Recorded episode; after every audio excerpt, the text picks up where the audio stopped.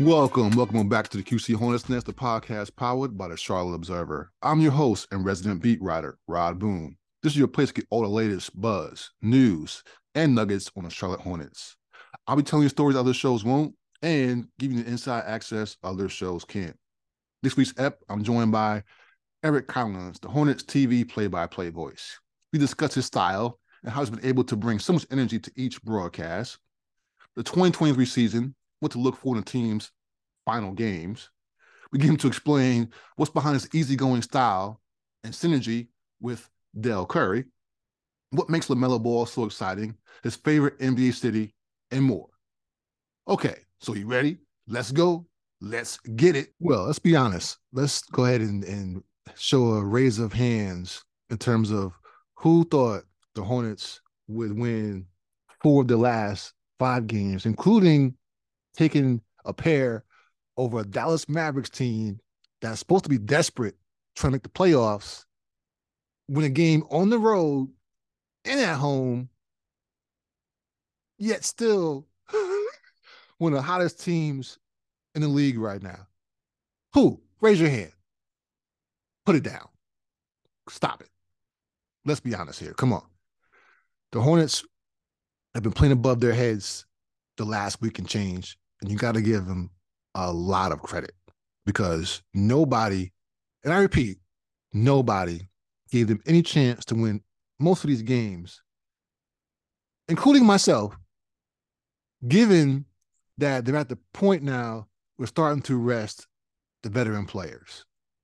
So the season kind of being a wash already, playoffs long gone. Now you're playing younger players against teams that have something to actually go out there and vie for, yet you're still winning games. that, in a nutshell, folks, describes what it's like to follow the Hornets. Just when you think you haven't pegged and you have an idea of what they're doing, they throw you a major, major curveball like they have in the past week and change. Without Terry Rozier, without Kelly Oubre, obviously without LaMelo, yet they still have found ways to win games. With this Dennis Smith Jr.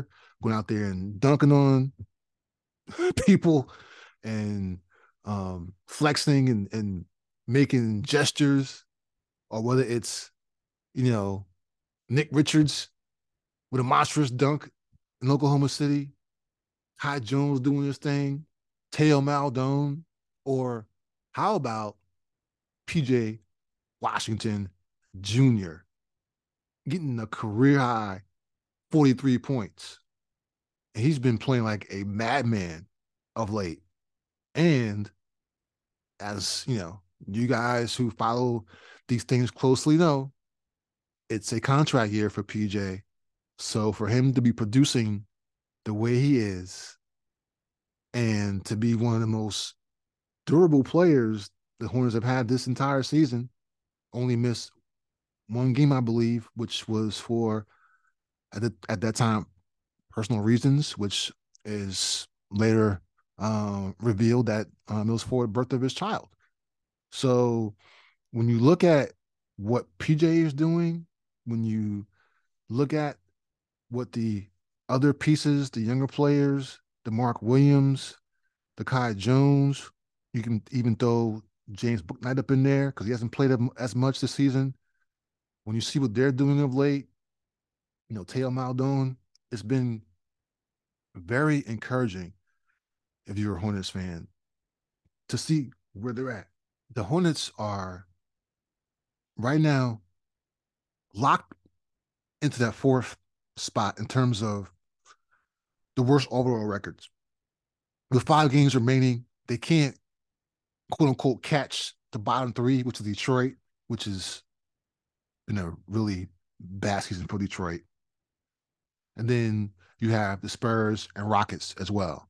And the Hornets are not going to be able to match the losses of those teams. So therefore, they're going to be the number four spot. And I know this isn't the way things work, but from my perspective, but there's there's a way you should almost reward uh, a team like the Hornets for the way they've played of late. I, don't think you should go into the draft lottery process figuring let's let's have a, a, tournament to figure out who gets the number one pick. But the way the Hornets have played the last month or so, they haven't played to lose. Okay, let's be honest. There are some teams out there playing to lose.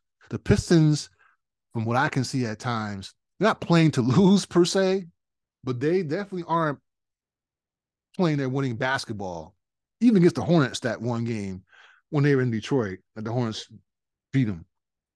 I, don't get me started with that kind of stuff. But the point is, the Hornets have really turned the corner here when you thought that they were just going to just almost fold up the tent and say, all right, season's over. Let's just not get hurt. Let's play a stretch out here let's go about our business. But it's been anything but one, two, three Cancun for the Hornets. And again, for them, you have to give them a lot of credit. And you also give a lot of credit to Steve Clifford.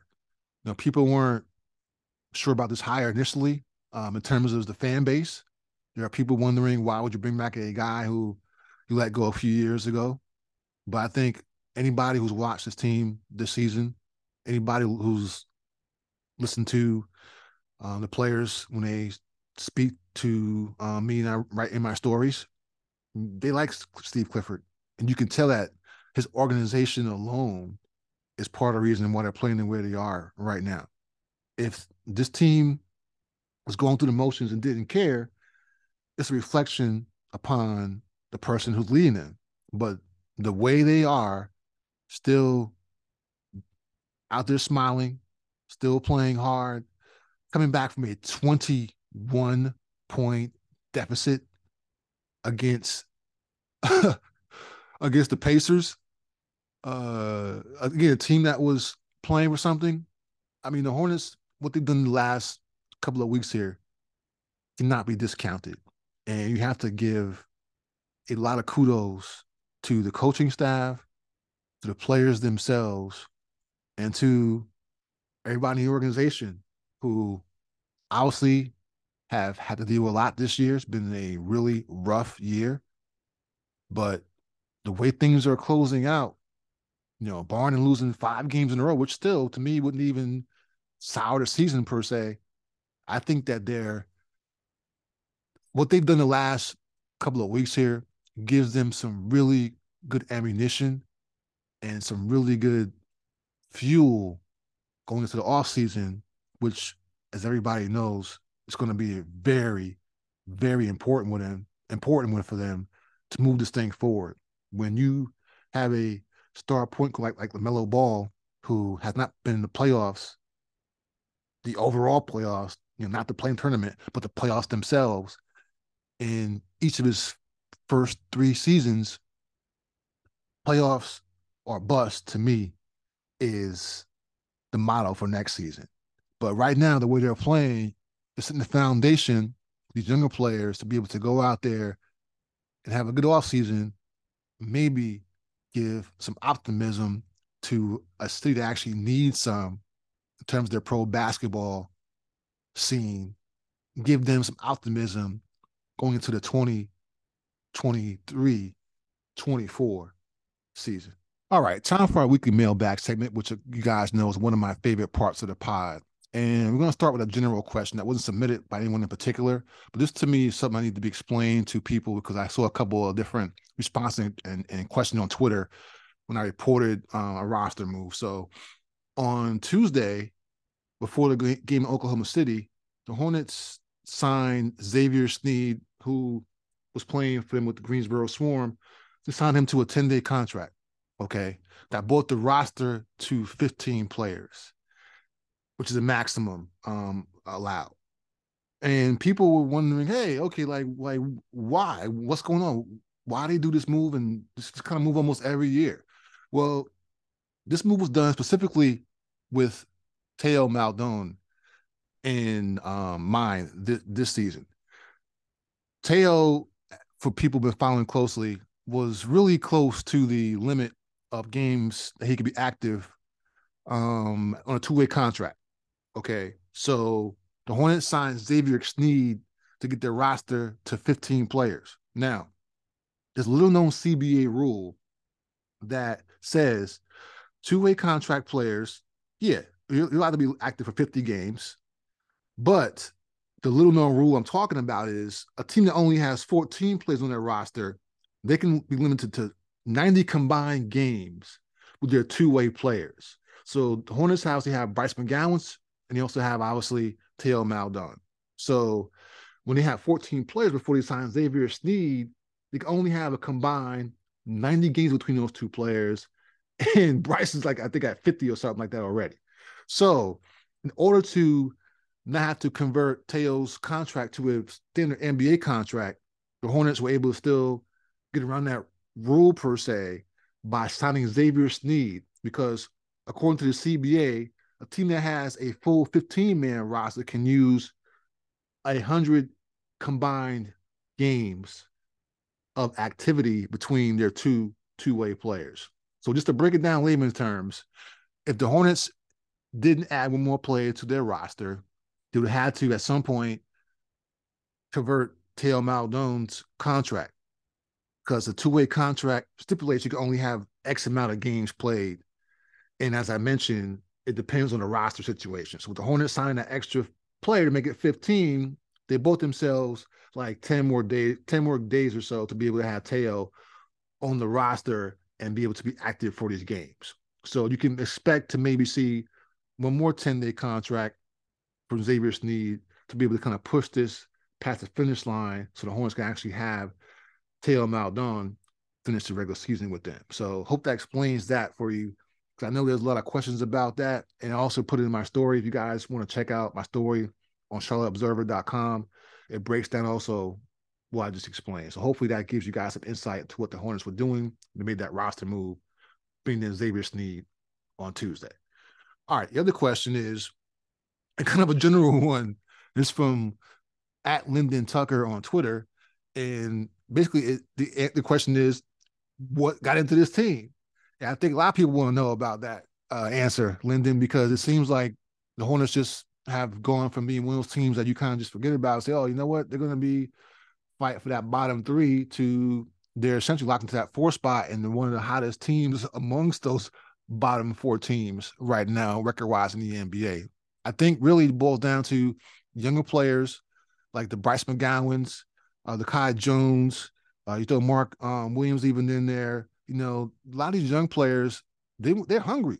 They want to go out there and show what they can do. They want to be a part of this team moving forward. And one of the things you can do is to put something on tape, film, whatever you want to call it. So therefore, in the summertime, when the coaching staff brings you in, I mean, they go over your season and how you want to improve for next year.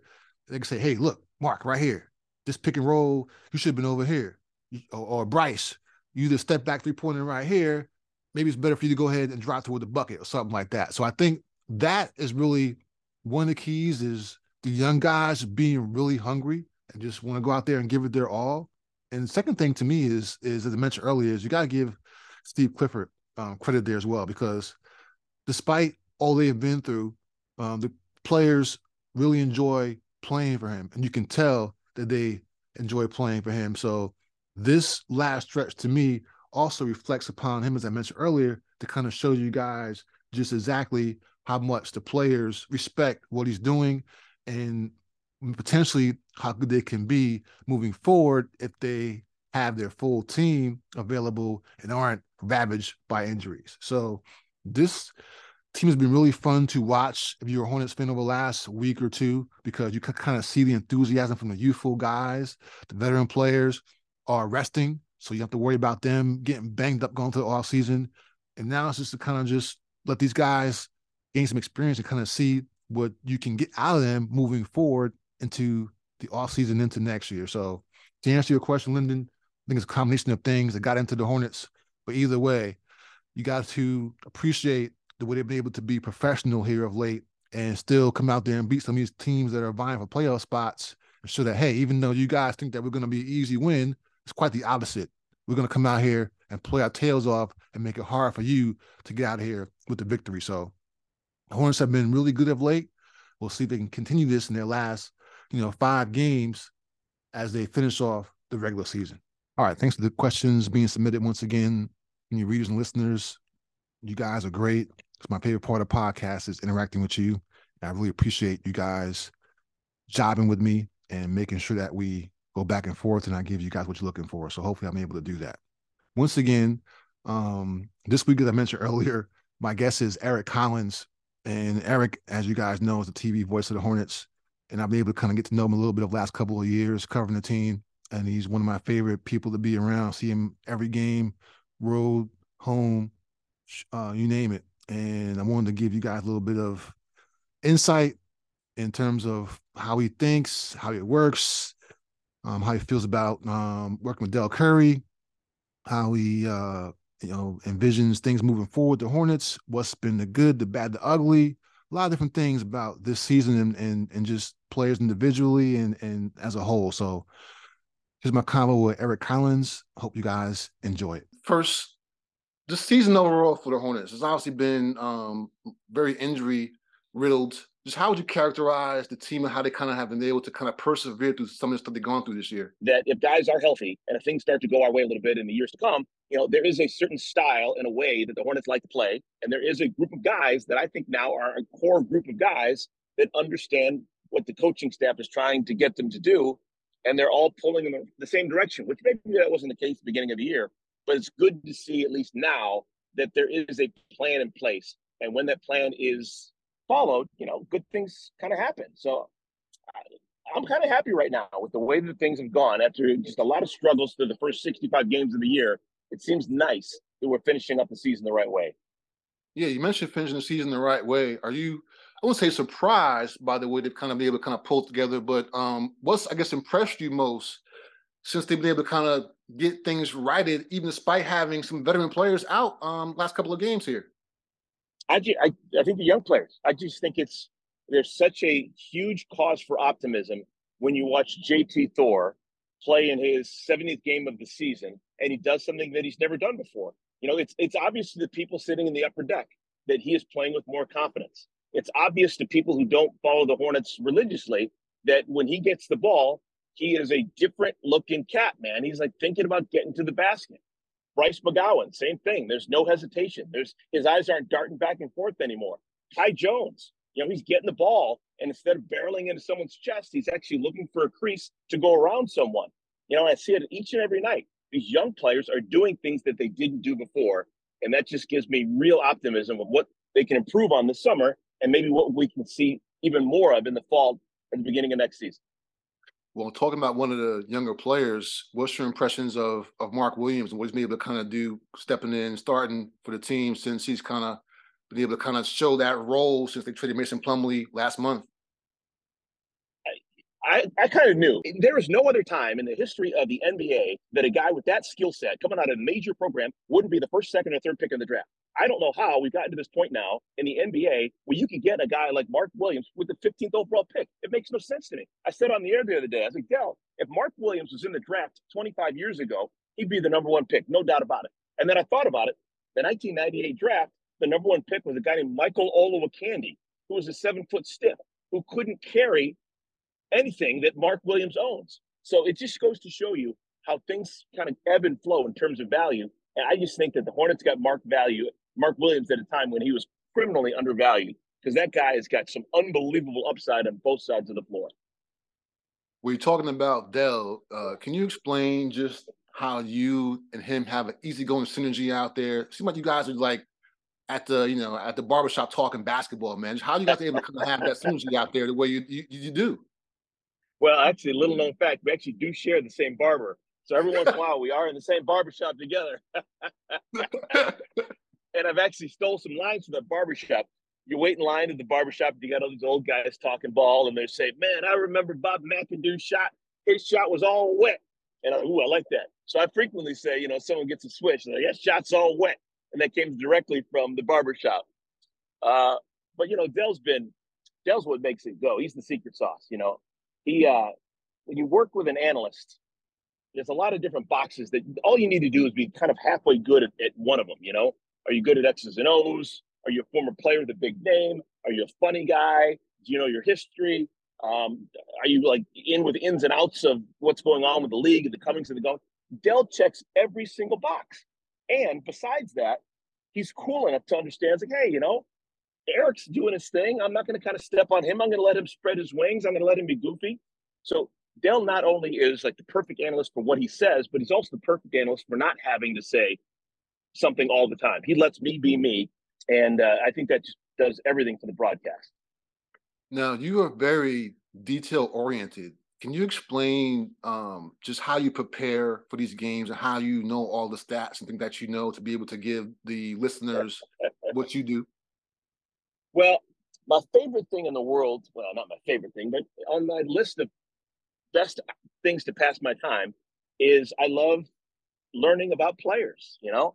So every single game that I do, I make sure that I've got three or four factoids about some player that is always going to be a conversation starter.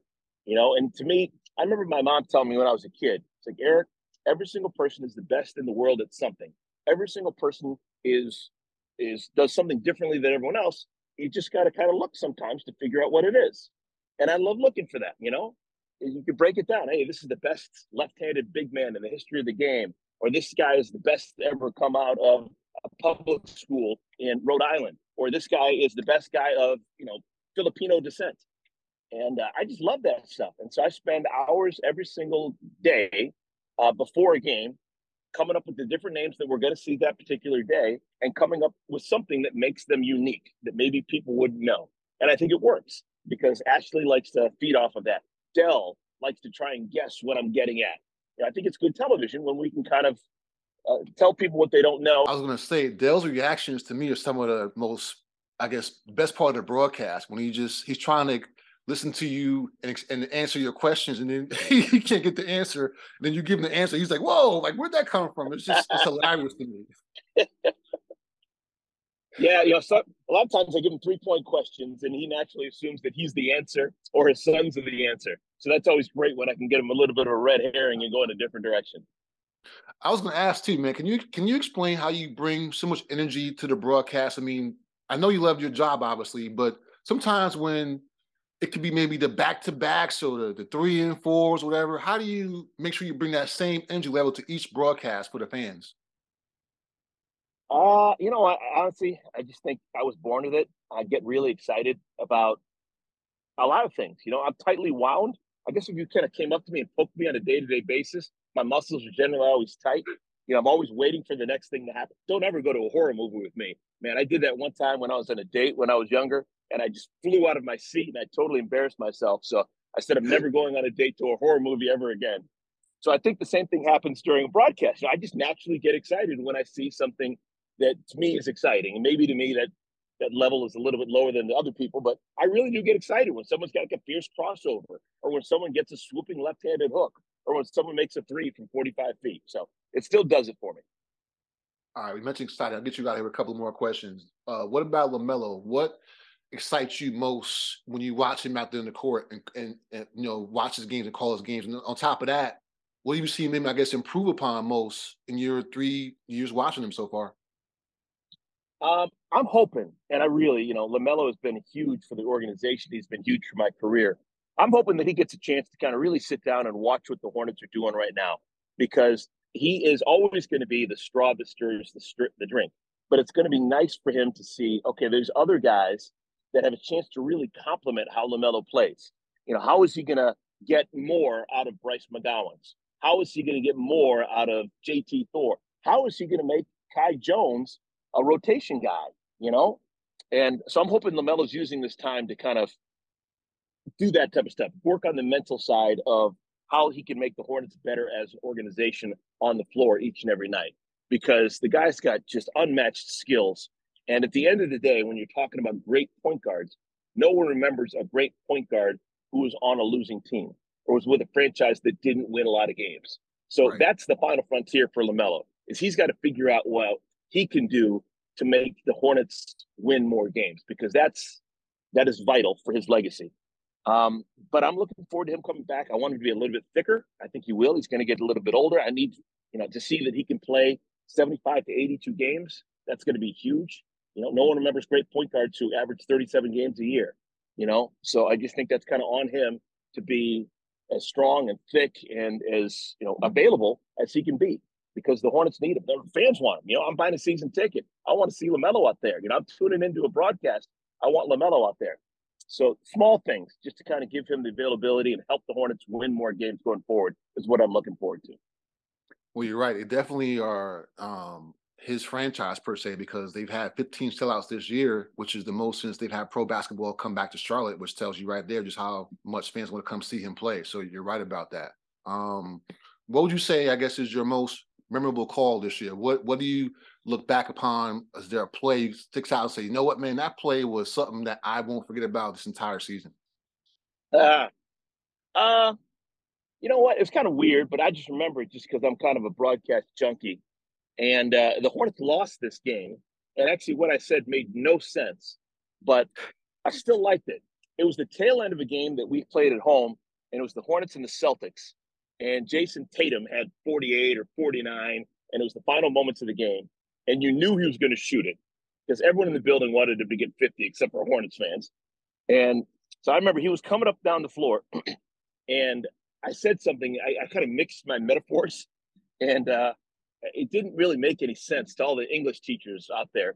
But I love the fact that it was just all about the rhythm. It shows like what you could do the broadcast. It was the rhythm of the fans. It was the rhythm of my voice. It all just worked.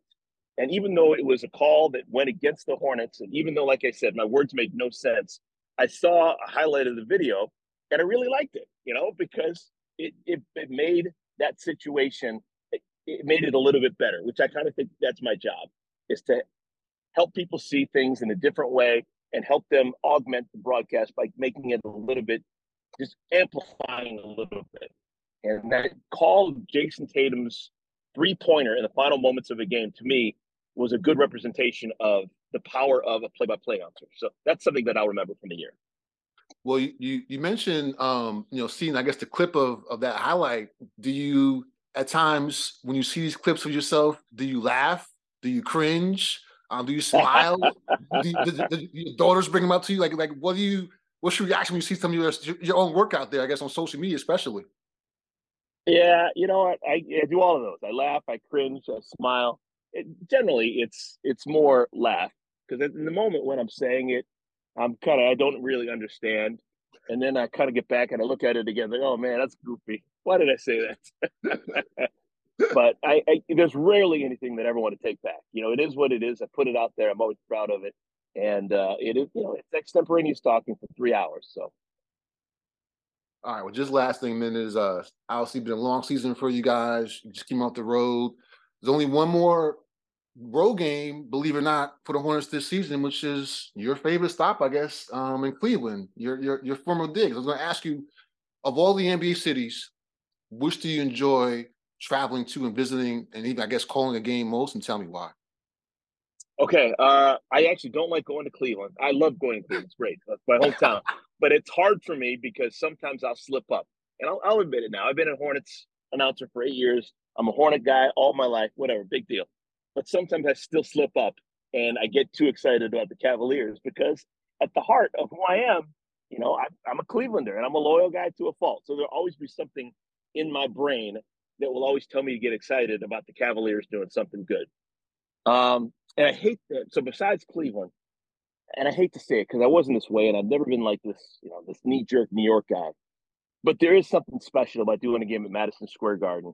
It's one of the few arenas where you still are down on the floor.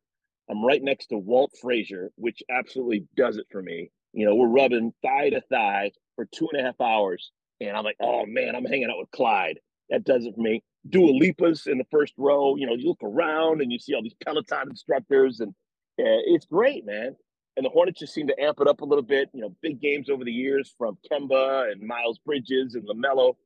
So I think MSG, Madison Square Garden, right there in Midtown Manhattan. That's that's my sweet spot. Well, as a uh, Long Islander and somebody who grew for the New York Knicks, you already know how I feel about that uh, building. So the fact that you actually mentioned the Garden to me is uh, a great way to end this conversation, man. So thank you, Eric, for giving me some time. I appreciate that, my brother. All right, look ahead here. The Hornets have a couple of days off in between games and don't pick things back up until Friday when they take on the Bulls at home. And that essentially is the beginning of a four game homestand. that also includes a couple of games against the Raptors a Sunday and Tuesday before they close out their 2023 home slate with a date against the Rockets next Friday. I mean, those two games against the Raptors, once again, I mean, the Hornets can play spoilers. And knowing them, they'll go out there and win at least one of those two games just because that's what they've done, as we mentioned earlier, during this last stretch of the season so far. When just when you think that you kind of have them pegged, figuring they're not going to win, they start winning, even when you don't even have their veterans out there on the floor, as we mentioned earlier. So knowing them, they'll get at least probably at least two of these four games coming up, but definitely probably one of those two against the Raptors. Um, knowing the crowd will probably be a little bit um, hyped up because those are the last two games against a team that actually has uh, some stars coming in. When you consider, um, you know, obviously that the the the Hornets' last couple of games here at home. So once again, um, it, the last few games of the season at home, I'd like to just see exactly what the crowd is going to bring and just how much juice they're going to have because the Hornets have had 15 sellouts this season, which according to Hornets PR is the most that's basically been accounted for in one season since pro basketball returned here to Charlotte in 2020, excuse me, 20, 2004 05. That's pretty significant considering the Hornets has had a really difficult season, obviously. So to see how much juice the crowd will bring these next four games at home, especially with two of them coming on the weekend, um, should be very well. Actually, three of them, excuse me, coming on the weekend should be very, very just something to kind of keep an eye on because the crowd at home this season has been better than you can believe. There's been games, of course, when you know, nobody's been there, and you can't probably blame them. But far and beyond, for the most part, the fans have bought it this season. You got to give them credit. So we'll see exactly what happens and what they're going to do these last four games going into what should be a very, very big offseason for the team. All right. Time for this week's random stat. And it centers around, well, power forward for the Hornets, the starting power forward, and PJ Washington. Now, PJ's been off the charts lately in having a career high 43 point effort in the Hornets win in OKC on Tuesday. Just listen to this. It tells you just how crazy he's been on a, a roll lately. He's now the third player in franchise history to score 40 or more points, grab five or more rebounds, distribute five or more assists, and hit five or more three pointers in a single game. There's only two other players in Hornets history who have been able to accomplish that feat. Can you name them? Probably. You might know one guy. Yeah, Kemba Walker did it four times. The other person, Devonte Graham. He also did it. So to recap, PJ Washington is the third player in franchise history to score 40 or more points, grab five or more rebounds, have five or more assists, and five or more three point three point makes in a single game. Only other people have done that in Hornets history. Kemba Walker and Devonte Graham. So PJ is in rare company. And it couldn't come, obviously, a better time for him, knowing he's got to get, you know, he's in a contract year and he'll be getting paid big time in a few more months come the summer. So there you have it. Many, many thanks to my guest, Eric Collins. And thank you so very much for joining me for the latest episode of QC Hornets Nest. I'm Rod Boone. For more Hornets content, check out charlotteobserver.com. And for special offer to gain full access, click the link in my stories where it says support my work with a digital subscription. All right, till next time, we out.